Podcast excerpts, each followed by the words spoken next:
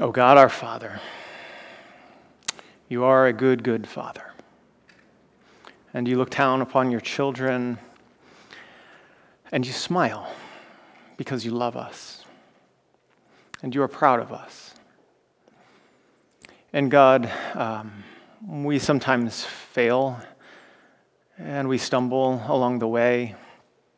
And uh, of course, we know that you see that. And perhaps we even sense some disappointment at times. But God, we know that you are there with open arms, always waiting like a good father to call us back, to welcome us. I pray this morning, Lord, as we talk about what it means to rightly relate to you and to nourish that relationship with you. Lord, speak to us. Speak to us each we each have something we need to hear in the only way that you can speak, in that still small voice that you've put within each of us, God. I pray this morning that you make it just a little bit louder, turn up that volume just a little bit, uh, and bring us to you once more. We pray this in Christ's holy name. Amen. So, um, this morning, this sermon has three parts to it, very simple. Uh, there is the, the what and the why and the how. Okay, the what, the why, and the how. And we're talking about prayer. We're going to be talking about, about prayer for a number of weeks now. Uh, and so we're going to start with well, what is prayer? Very basic sort of question, I know. Um, but I love the fact that our disciples um, who often kind of go bumbling about in the New Testament, in the Gospels at least, uh, and, and they, they have this charm about them where they ask the simple question. And so this morning from Luke 11, we saw one of these where uh, Jesus is praying, and one of the disciples comes up and says, Hey, Jesus, um, can you teach us to pray? Right? It's a very simple and basic question. And then Jesus gives us what is the most famous prayer uh, in all of history. He gives us the Lord's Prayer, right? Now, you might have uh, read it this morning or heard it this morning read uh, and thought, well, that's not the whole thing. And, and sure enough, actually, Luke 11 is uh, slightly different than what we find in the Gospel of Matthew. Not so different that they're different, but that uh, Matthew's is maybe a little fuller and it's probably closer uh, to what you know of as the Lord's Prayer and what, Jesus, uh, what Jeff rather recited earlier in the service. Uh, the Lord's Prayer, however, begins really with just one word. So Jesus is asked, Teach us to pray. And he said to them, When you pray, say, Father. That's how Luke tells it. Now, Matthew's going to say, Our Father. Differences there are uh, inconsequential. The point is that we come to God and we say, Father right? Father. Now, before we get into this, I, I understand that the metaphor of a father can be tricky for some. Some of you did not have loving fathers. Some of you may not still have loving fathers. And if that's you, you might need to transfer the metaphor some and think of someone else, perhaps. Maybe it's an uncle, maybe an aunt, maybe a grandpa or a grandma. Or maybe it's a smattering of people who played the role a father should have played in your life. But one way or another, God, as Father, is a Father as we should expect all of our fathers to behave, and we are expected to behave as fathers. I'll say this of all the titles in my life, and I've had a few, uh, whether it's pastor or professor or coach or whatever, my favorite title is dad, right? Well, it's right up there with honey, um, but, uh, you know, it's vying for first place, right? Uh, dad. I love being a dad. And I remember that when Ezra was born 15 years ago in 2008, I changed. like he came into the world, but weirdly, I changed. And so becoming a dad changed me in a few ways that I just kind of want to share, and I think some of you will resonate with this. And if your kids or, or you just don't have children either yet or, or will, um, perhaps you'll be able to resonate with some of what I'm saying here. And that is that when I became a dad, I grew in love, we'll say. At least, like, my heart and my chest felt bigger, right? And the, and the pride and the emotions that I felt, they, they welled up a little easier, and, and I got, you know, a little teary eyed, a, a, little quicker than I used to before. And, and I would find myself getting proud of like the smallest and perhaps dumbest things, and, and, and, or the, maybe the simplest things at all. So, like, your child walks, and you're like, oh my goodness, this kid is going to be the next Aaron Rodgers, or, uh, you know, uh, or, or my, my child starts talking, and I think, ah, she's a genius. Uh, look, at, look at what we've birthed. Uh, she's, a, she's next Einstein, right? Uh, I can remember very clearly when we had uh, Ezra, and I, it's that, especially the, the first child, you, you just don't know how to behave as a, a parent quite yet. And, uh, and I, I, went to like all my friends, we had these pictures made, and, and I remember th- like saying silly things like, Isn't my child the most beautiful child like you've ever seen in your life? Uh, and they're all like, Yeah, sure, okay. but he was to me at the time.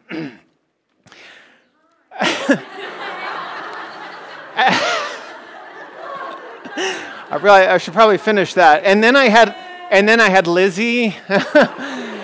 and then Asher came along, and then it was, it was just a three way tie at that point for the, for the most beautiful kids that have ever entered this world. Uh, that, that's what I meant. Uh, so I grew in love, I grew in pride, uh, I grew in responsibility. You know what I mean? Like, so you have a child, and then suddenly you, you realize, like, oh, wait, I'm an adult here. I need to care for this child. I need to take care of them. I, I should probably earn some money so that like I can feed this child. I, I should tend to this child's needs, right? Uh, and so suddenly you're growing in a sense of like responsibility. They're looking to me for answers, for you know basic necessities, these sorts of things. I grew in, in my passion. Uh, I was over the moon for my kids, all three of them, right? I would do anything for these kids. And then, perhaps most surprising, uh, is that I grew in uh, what I'll call anger and justice, uh, and not so much at them, right? Okay, don't, but for them, or, or when things would happen to them. Right now, if you know me, I'm a pretty cool, calm, and collected kind of person. Uh, and I don't get frazzled too easily. And uh, this was certainly true uh, back in 2008 and, and before that. And then uh, I, I, remember, uh, so Ezra's born, and it might have been like at some point in preschool, and there's some kid who's picking on him. And it was said, I saw this side of myself that just like came out, and it, I call it the Papa Bear. Uh, and I was like, why am I so angry right now? Uh, and, and, I feel like an, an, injustice has been done to my child. Uh, I need to protect this child, right? And so there's like this, this instinct that comes out uh, in being a father. And uh, so I raise all these things to say that when Jesus starts his prayer and he says, Father, the metaphor itself speaks volumes. And I think it's fully okay to jump headlong into what that metaphor might be getting at when we call God our Father. And so when we ask the question, what is prayer?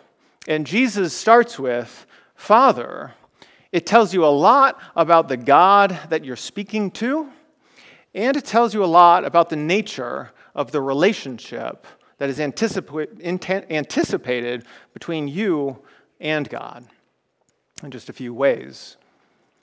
I, I think the relationship implies an intimacy. An intimacy. We address God, importantly, not in certain ways. Jesus does not say, Oh, your majesty, right? Despite the fact that God is the king of all the universe, right? We could have started this way. We could have said, Oh, king, uh, you know, I humble myself before you. And we'll get there next week, actually. There is a, a certain um, hallowedness that we should keep in the midst of all this. But this week we're talking about God as Father, and it implies an intimacy.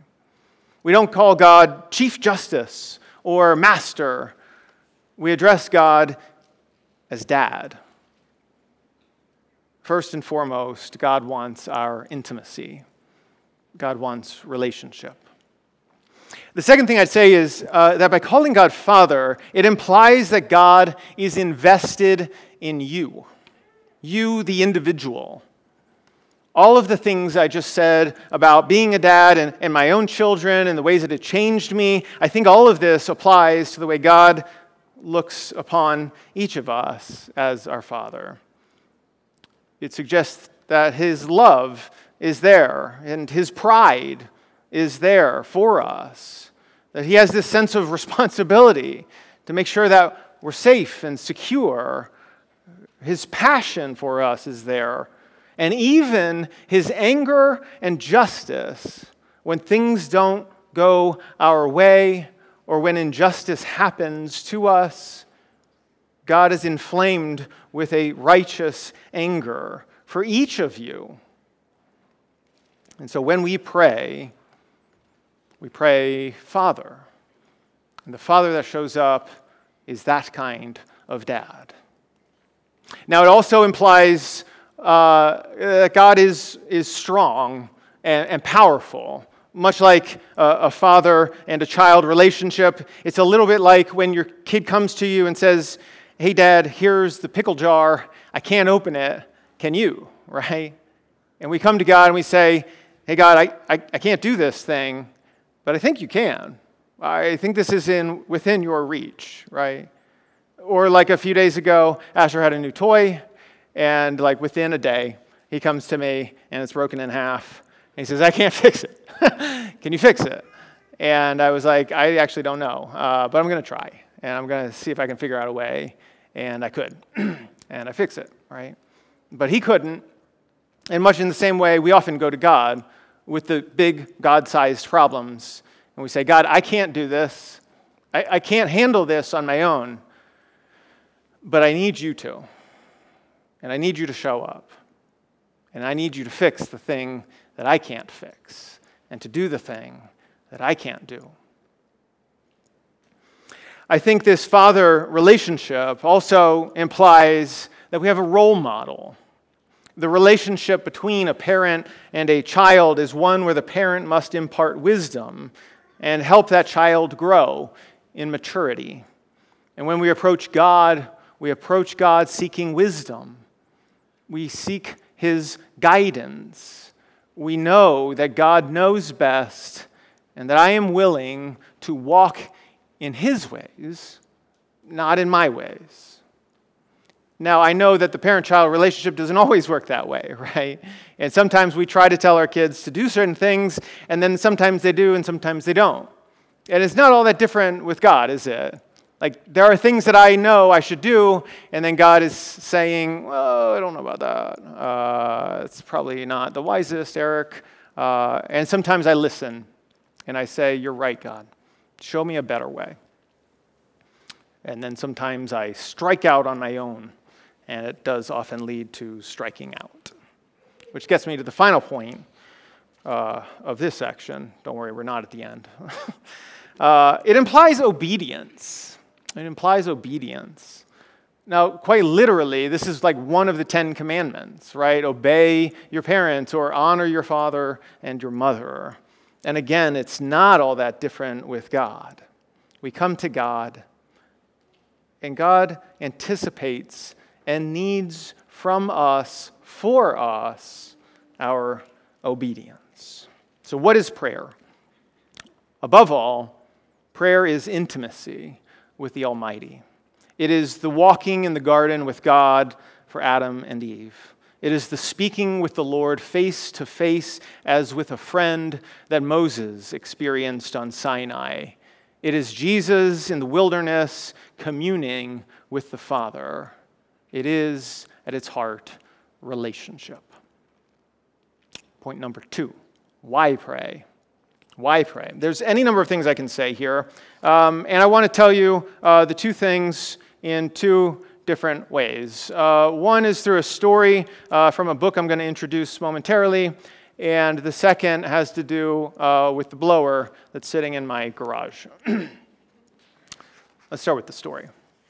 Uh, this is a parable about a greyhound uh, that I quite liked and I resonated with, and so I thought I'd read it to you.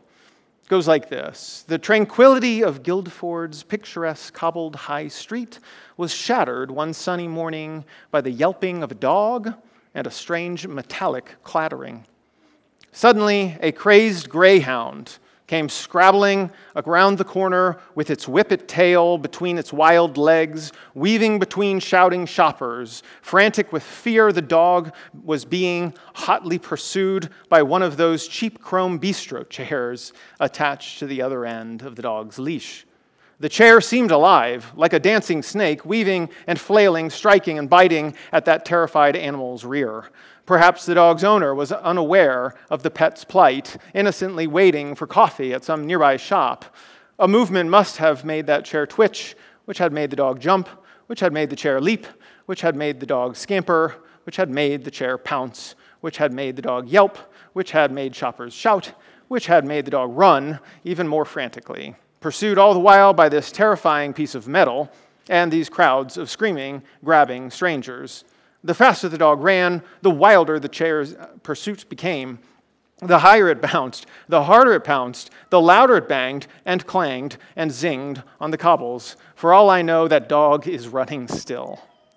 We can all live our lives a lot like that demented greyhound, driven and disoriented by irrational fears, pursued by entire packs of bloodthirsty bistro chairs too scared to simply stop. And so God speaks firmly into the cacophony of human activity. The master commands the creature to sit. Jesus rebukes the storm. He makes me lie down, as the famous psalm puts it. Of course, we find it intensely difficult to obey, but as we do so, perspective is restored terrors turn back into bistro chairs. I have found this to be true on a um, personal level. I don't know about you, but any number of days I might find myself being chased by what I think is a devouring animal behind me. And it's only when I start my day in a slow, in a slow and intentional way that I actually look behind me and realize all along it's just a bistro chair. It is not going to devour me, and I am okay. But unless I stop, unless I pursue God in the quiet of the morning, I might get off to a frantic pace where I keep thinking to myself, there's something chasing me, there's something chasing me, there's something chasing me, when all along it is nothing more than a bistro chair. All right, that's story number one. Story number two is uh, that in my garage sits a, um, a blower. It's a battery operated blower. Uh, I think Laura and I, we often mind meld on ideas here, and this is one where we're definitely. So it's a, ba- a, a battery operated blower and I love this thing because it's the size of something that uh, Asher, uh, as small as he is, can actually hold uh, and do quite a lot of good work with, right? And so uh, after the mowing, sometimes Asher might even go, be able to go out. He rarely does, but you know.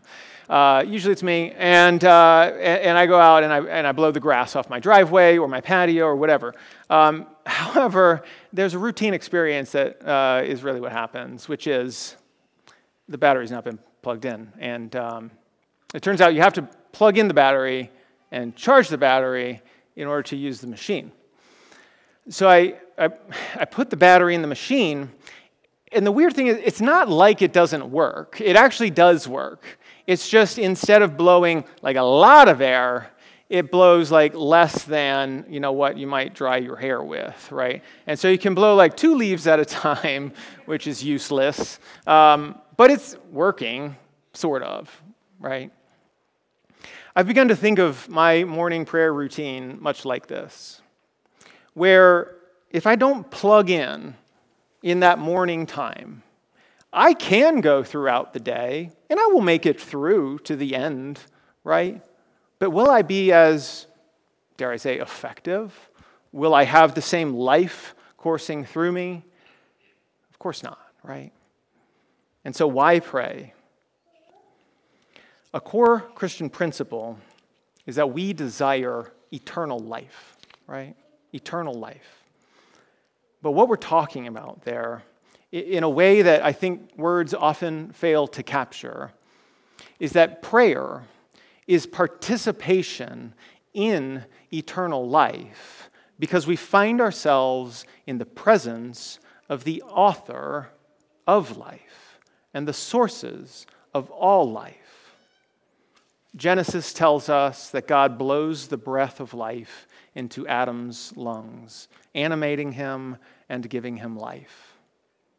Or as Job says, the Spirit of God has made me, the breath of the Almighty gives me life. Or as Paul says in the book of Acts, and God is not served by human hands as if he needed anything. Rather, he himself gives everyone life and breath and everything else. And so, why pray? Well, because when we do, we are connecting ourselves to the source of all life. What more reason do we need? Number three, how then do we pray? How then do we pray? Well, I'm so glad you asked this question, and it just happens to be the title of a book that's sitting out in the narthex right now, so that when you leave, there's a resource waiting for you. And I should say, uh, this summer, I have done a lot of spade work uh, to find uh, this gem right here. I blew most of my book budget this summer on a bunch of books on prayer, and I tried to read through a lot of them, and, and I was starting to give up uh, well, until Stephanie Yingling mentioned, oh, here's one more book. And I, I almost didn't buy it because my book budget by that point was pretty much gone. And, and then I did, and I was so glad that I did. Um, I hope you enjoyed this as much as I have. I think it's filled with wisdom. I think it's filled uh, with an, an, ease to it. And I think he, uh, he encapsulates that, um, that what we have is actually not just like one directive, that is to pray, but we're offered an assortment of tools, right? What he gives us is a tool bag full of ways to pray, ways that I think work for each of us in slightly different ways. There is a uh, perhaps a, a screw sitting in one of your walls right now that needs to come out. And while you could take the back of a hammer and, and, yank that thing out, right, and you'll leave a hole in the wall in doing so, uh, it sure would be a lot better if you took a screwdriver and just, you know, slightly turn that thing a few turns and then it comes out, right? And what I think he offers us is an assortment of ways in which we can approach God ways in which uh, we can build that kind of relationship that I talked about in the first part of this with God, such that our faith is deepened and we become intimate with the Almighty. So, with this book and the question, how to pray, I want to leave you with four, four things here. One thing he says over and over again that I quite like and I think is really good advice is keep it simple, keep it real, and keep it up. That is, is really what we're talking about there is just habit development, right? Like, just do it on a regular basis, keep it up. But also keep it simple. Like, you don't got to make this more difficult than it needs to be. And importantly, in there is keeping it real. Don't fake it. We, we, we don't need a bunch of faking. You can be honest with God. I assure you, God knows what you're thinking anyway. And so you may as, be, may as well be as, as real as possible. Number two, uh, he offers us uh, his routine. It's actually one that I quite like, and I've, I've adopted for myself. And it goes like he has three parts to his day. He calls them three meals in the day, which I liked. And that is, he has an early morning routine where he spends some time in silence and in meditation and the reading of God's word. And, uh, and this is how he starts his day, right? And it's the, the charging of that battery that I talked about. And then midday, he sets an alarm, I think, and I, I think that's probably a good idea. He says the Lord's Prayer. And now, some days, uh, what he does is he, uh, he will slow down if he's got the time. He'll slow down uh, and he will uh, say, Our Father, who art in heaven.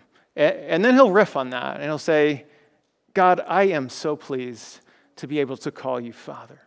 Thank you for loving me like a father loves me. Right? And, and then he'll pray uh, the prayer in that way, and then he'll move on to the next line Hallowed be thy name. You are a holy God. And I love that you, as a holy God, perfect and almighty and, uh, and set apart, you have reached down from heaven and you have yanked me out of the miry clay that I'm in and that you've pulled me up, right? And then he keeps going. Hallowed be thy name. Thy kingdom come, right? God is not my kingdom, it's your kingdom that I want to come. So some days he does that. Other days he's got 30 seconds to work with and he just knocks out the prayer and it's part of his routine, right? And it's that simple. The third one is one that I've been working on lately. Some days I do it, some days I don't. I try to be non judgmental about the whole thing. Uh, and I get to the end of my day, and I'm laying in bed next to my beautiful wife, and it's dark, and I'm trying to settle my mind. I'm trying to just fall asleep. And uh, he, he calls it a prayer of examen, which uh, dates back to a guy named Ignatius Loyola. And all he does is it's actually quite simpler than, than you might think. It's a review of the day, and you're aiming to do two things. You're aiming to confess, and you're aiming to show gratitude. And so you start with how you woke up. God, I woke up this morning, and you gave me a beautiful day. It's rainy outside, I know, but it's fall, and it feels really good. And I give you thanks for that. And then you march through your day, and, and you think, God, I, I snapped at my wife this morning, and, and I, I probably uh, need to uh, ask her forgiveness for that. And, um, and I, I, ask for your forgiveness right now, God. Uh, and then you keep going through the day. And you're aiming at, again, gratitude and confession, right? Gratitude and confession. So he gives us his routine. These are the three meals of his day. And he tries to hit most of them. And uh, I would encourage you to maybe not bite off all three of those. Maybe just start with one, right? Uh, depends on where you are, I guess. Uh, maybe it's just the one. Uh, but maybe it's two. Or maybe you're at a place where you can add a third. Or maybe it's another point in the day where you think, I, I need to talk to God uh, at this point in my day on a routine basis. The third piece of practical advice that I want to offer to you Actually, third and fourth are pretty simple. The third one, I'd ask that you pray for a neighbor. I said a few weeks ago that our goal this year is one of them is, is neighboring, learning to engage our neighbors. And so I would encourage you as you cultivate your prayer life that one piece of that just simply be pick one neighbor, right? Who's that one neighbor that on a daily basis or a regular basis you are praying for that one person? And then, fourthly, you might have got it as you came in. Uh, you can get one as you went out, as you go out. Uh, it's a, a, prayer journal. And we got these for you. They have the South Run name on it. Uh, it says something like, always start with prayer, or I forget exactly what it says on there, but um, what was it? But first pray, thank you.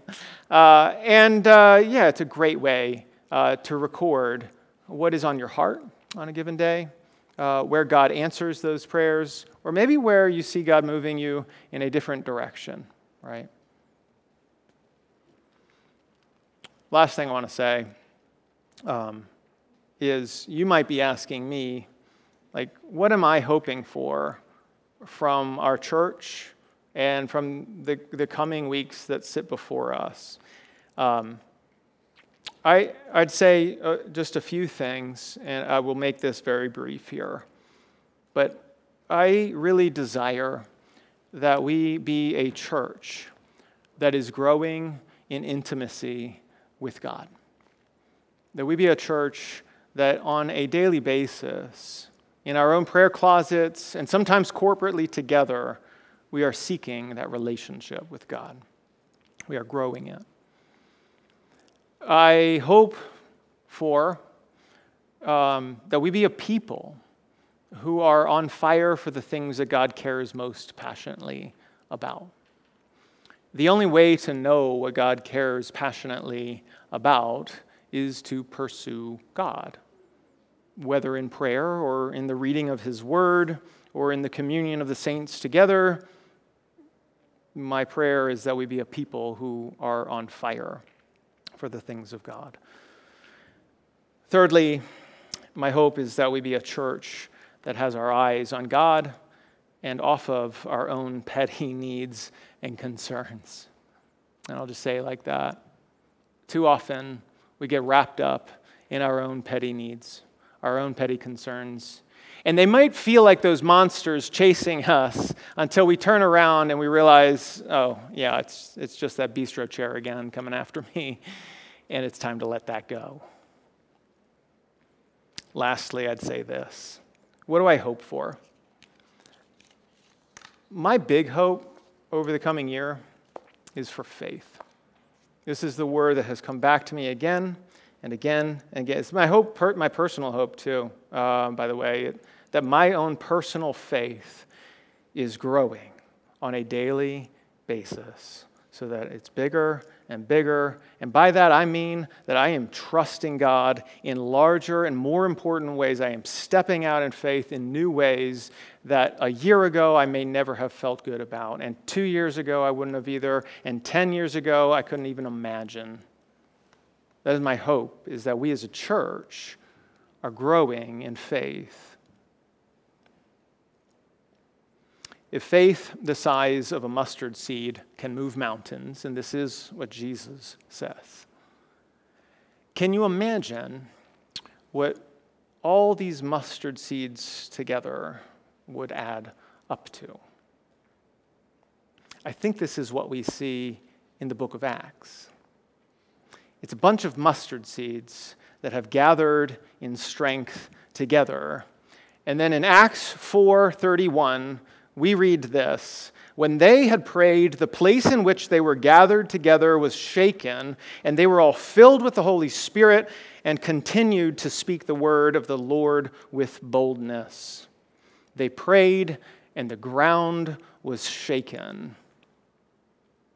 I will not be satisfied with our prayer life here at South Run Baptist Church until the ground is shaking underneath us because the Holy Spirit is coursing through this place. Let us pray together.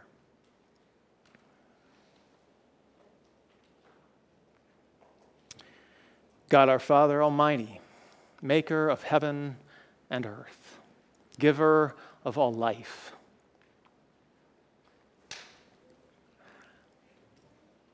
You have entered this place you dwell here with us. You desire to speak to us. God, we are open to your calling this morning. We open our hearts to you, God. Lead us and guide us and direct us in your truth. And God, give us the strength and the boldness, and yes, Lord, the faith to walk where you would have us go. God, I give you thanks for South Run Baptist Church, the communion of saints that is here, for the encouragement I find in my brothers and sisters' faces around me, for the ways in which they have bolstered my faith. God, I pray that we be a people who encourage one another in prayer and in the reading of your word. That, yes, Lord, when we come together, the ground is shaking underneath us because you are moving mightily. We pray this in Jesus' name. Amen. Friends, we've got one final song to sing. Uh, let's stand together. This one is called Lord, I Need You. I woke up this morning singing this song in my head, and now we get to sing it together.